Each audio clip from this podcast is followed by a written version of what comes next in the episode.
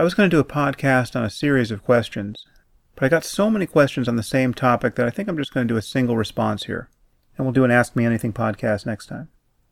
The question I've now received in many forms goes something like this Why is it that you never criticize Israel? Why is it that you never criticize Judaism? Why is it that you always take the side of the Israelis over that of the Palestinians? Now, this is an incredibly boring and depressing question, for a variety of reasons. The first is that I have criticized Israel and Judaism. What seems to upset many people is I've kept some sense of proportion. There are something like 15 million Jews on earth at this moment. There are a hundred times as many Muslims.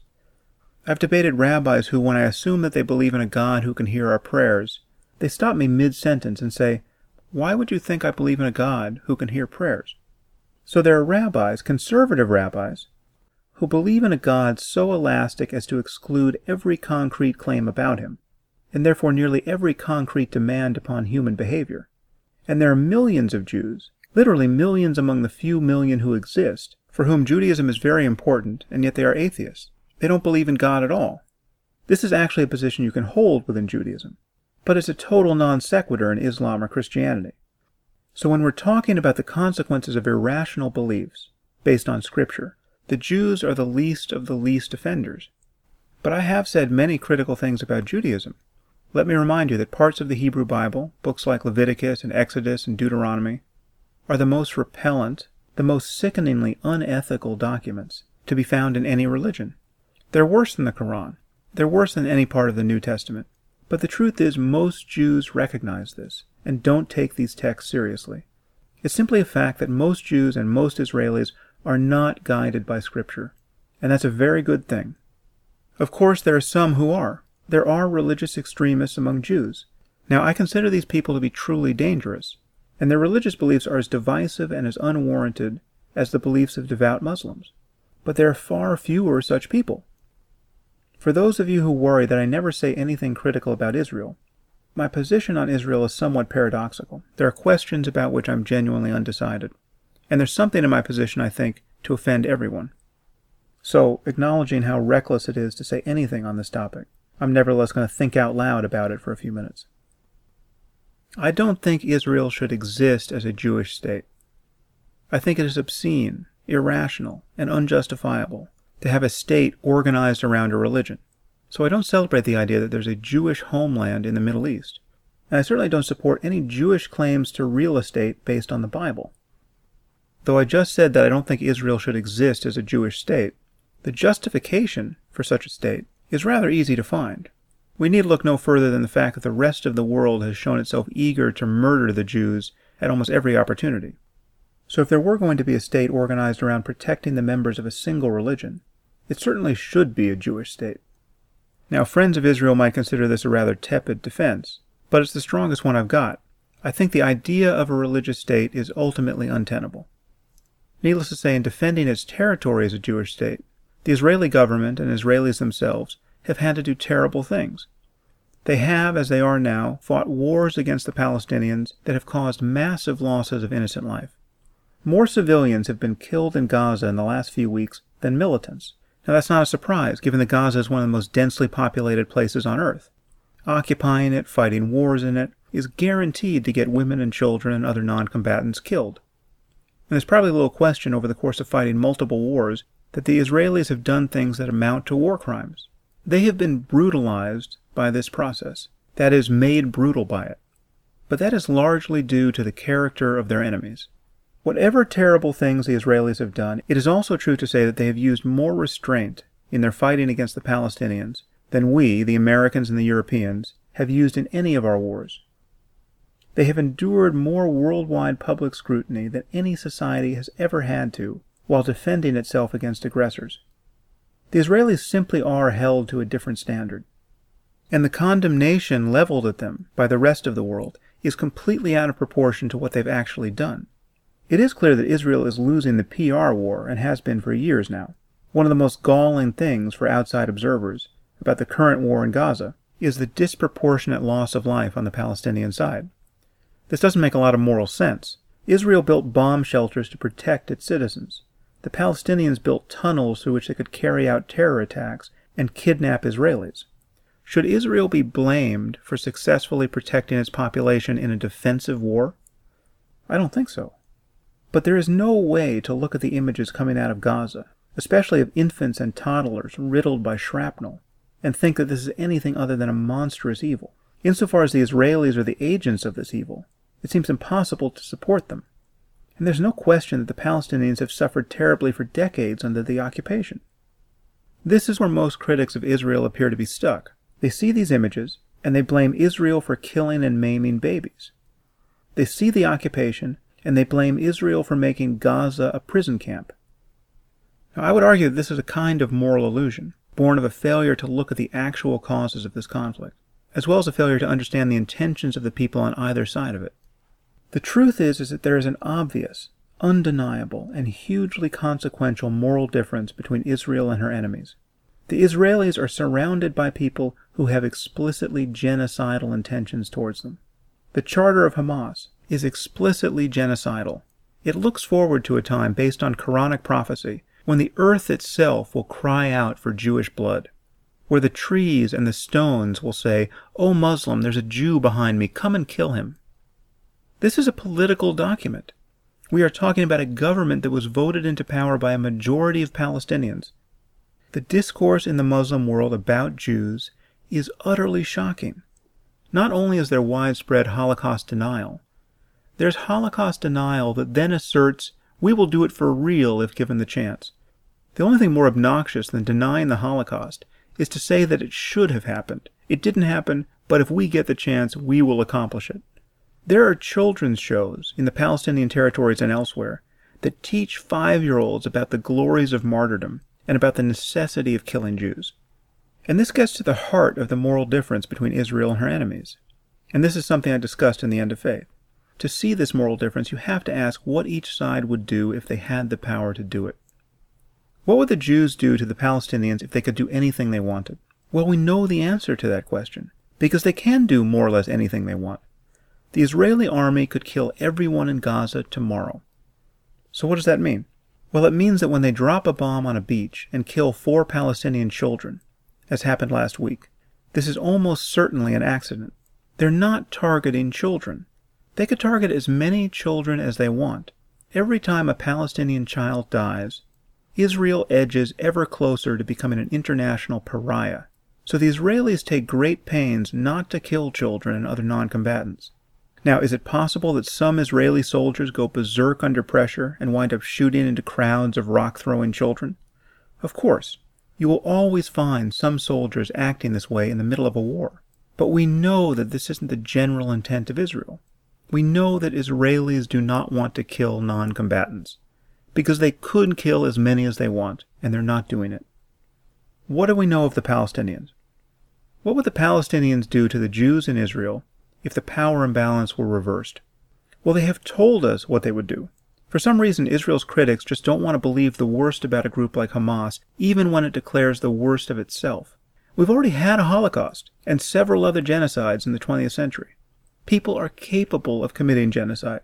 When they tell us they intend to commit genocide, we should listen. There is every reason to believe that the Palestinians would kill all the Jews in Israel if they could. Would every Palestinian support genocide? Of course not. But vast numbers of them, and of Muslims throughout the world, would.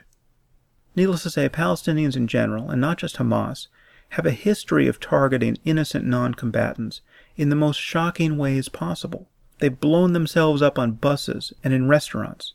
They've massacred teenagers. They've murdered Olympic athletes. They now shoot rockets indiscriminately into civilian areas. And again, the charter of their government in Gaza explicitly tells us that they want to annihilate the Jews, not just in Israel, but everywhere. The truth is that everything you need to know about the moral imbalance between Israel and her enemies can be understood on the topic of human shields. Who uses human shields? Well, Hamas certainly does. They shoot their rockets from residential neighborhoods, from beside schools and hospitals and mosques, Muslims in other recent conflicts in Iraq and elsewhere have used human shields. They have laid their rifles on the shoulders of their own children and shot from behind their bodies. Consider the moral difference between using human shields and being deterred by them. That is the difference we're talking about. The Israelis and other Western powers are deterred, however imperfectly, by the Muslim use of human shields in these conflicts, as we should be. It is morally abhorrent to kill non combatants if you can avoid it. It's certainly abhorrent to shoot through the bodies of children to get at your adversary. But take a moment to reflect on how contemptible this behavior is, and understand how cynical it is. The Muslims are acting on the assumption, the knowledge, in fact, that the infidels with whom they fight, the very people whom their religion does nothing but vilify, will be deterred by their use of Muslim human shields. They consider the Jews to be the spawn of apes and pigs, and yet they rely on the fact that they don't want to kill Muslim non combatants.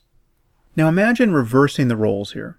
Imagine how fatuous, indeed how comical it would be, for the Israelis to attempt to use human shields to deter the Palestinians.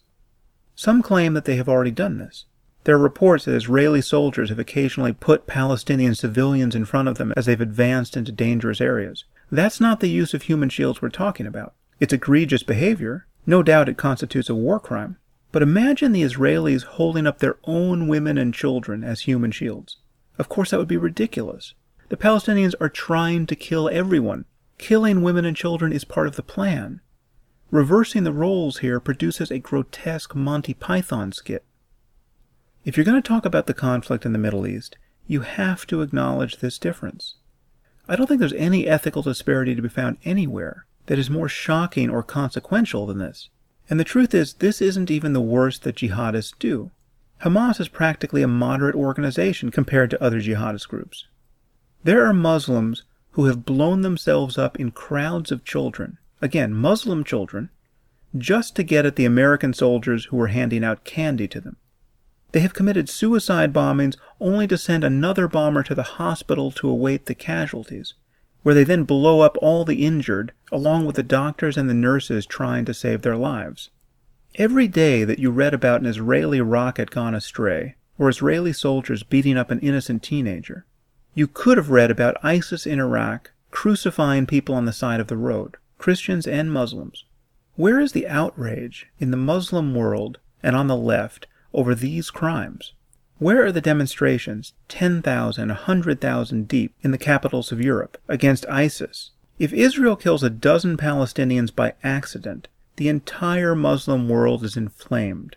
God forbid you burn a Quran or write a novel vaguely critical of the faith. And yet Muslims can destroy their own societies and seek to destroy the West, and you don't hear a peep. So it seems to me you really have to side with Israel here. You have one side which, if it really could accomplish its aims, would simply live peacefully with its neighbors, and you have another side which is seeking to implement a 7th century theocracy in the Holy Land. There's no peace to be found between these incompatible ideas. That doesn't mean you can't condemn specific actions on the part of the Israelis. And of course, acknowledging the moral disparity between Israel and her enemies doesn't give us any solution to the problem of Israel's existence in the Middle East. Again, granted, there is some percentage of Jews who are animated by their own religious hysteria and their own prophecies. Some are awaiting the Messiah on contested land. Yes, these people are willing to sacrifice the blood of their own children for the glory of God. But for the most part, they are not representative of the current state of Judaism or of the actions of the Israeli government. And it is how Israel deals with these people, their own religious lunatics, that will determine whether they can truly hold the moral high ground and Israel can do a lot more than it has to disempower them. It can cease to subsidize the delusions of the ultra Orthodox, and it can stop building settlements on contested land. The incompatible religious attachments to this land has made it impossible for Muslims and Jews to negotiate like rational human beings, and has made it impossible for them to live in peace. But the onus is still more on the side of the Muslims here. Even on their worst day, the Israelis act with greater care and compassion and self criticism than Muslim combatants have anywhere ever. And again, you have to ask yourself what do these groups want? What would they accomplish if they could accomplish anything? What would the Israelis do if they could do what they want? They would live in peace with their neighbors, if they had neighbors who would live in peace with them. They would simply continue to build out their high tech sector and thrive. What do groups like ISIS and Al Qaeda and even Hamas want? They want to impose their religious views on the rest of humanity. They want to stifle every freedom that decent and educated and secular people care about. This is not a trivial difference. And yet, judging from the level of condemnation that Israel now receives, you would think the difference ran the other way. This kind of confusion puts us all in danger. This is the great story of our time.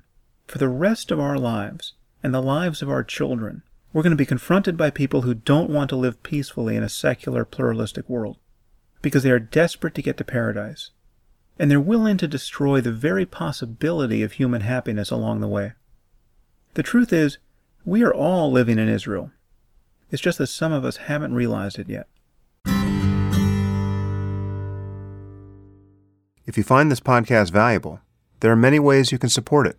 You can review it on iTunes or Stitcher or wherever you happen to listen to it. You can share it on social media with your friends.